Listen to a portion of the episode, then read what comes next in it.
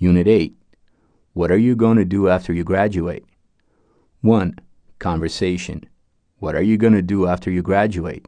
Page sixty. Fred and Isabel are talking about their plans. Listen and follow in your book. What do they plan to do after they graduate?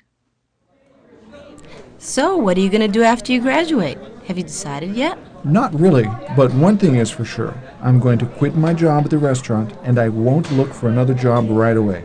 I'll probably go to Europe, actually. Cool. And what are you going to do there? It depends on how much I save until then. But I'd love to work in a vineyard in France.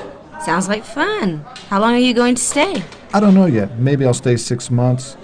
That way I can learn some French and I'll be able to get a better job. Sounds like a great idea. Are you going to travel around a bit? I'm not sure. I might go backpacking around England or Spain.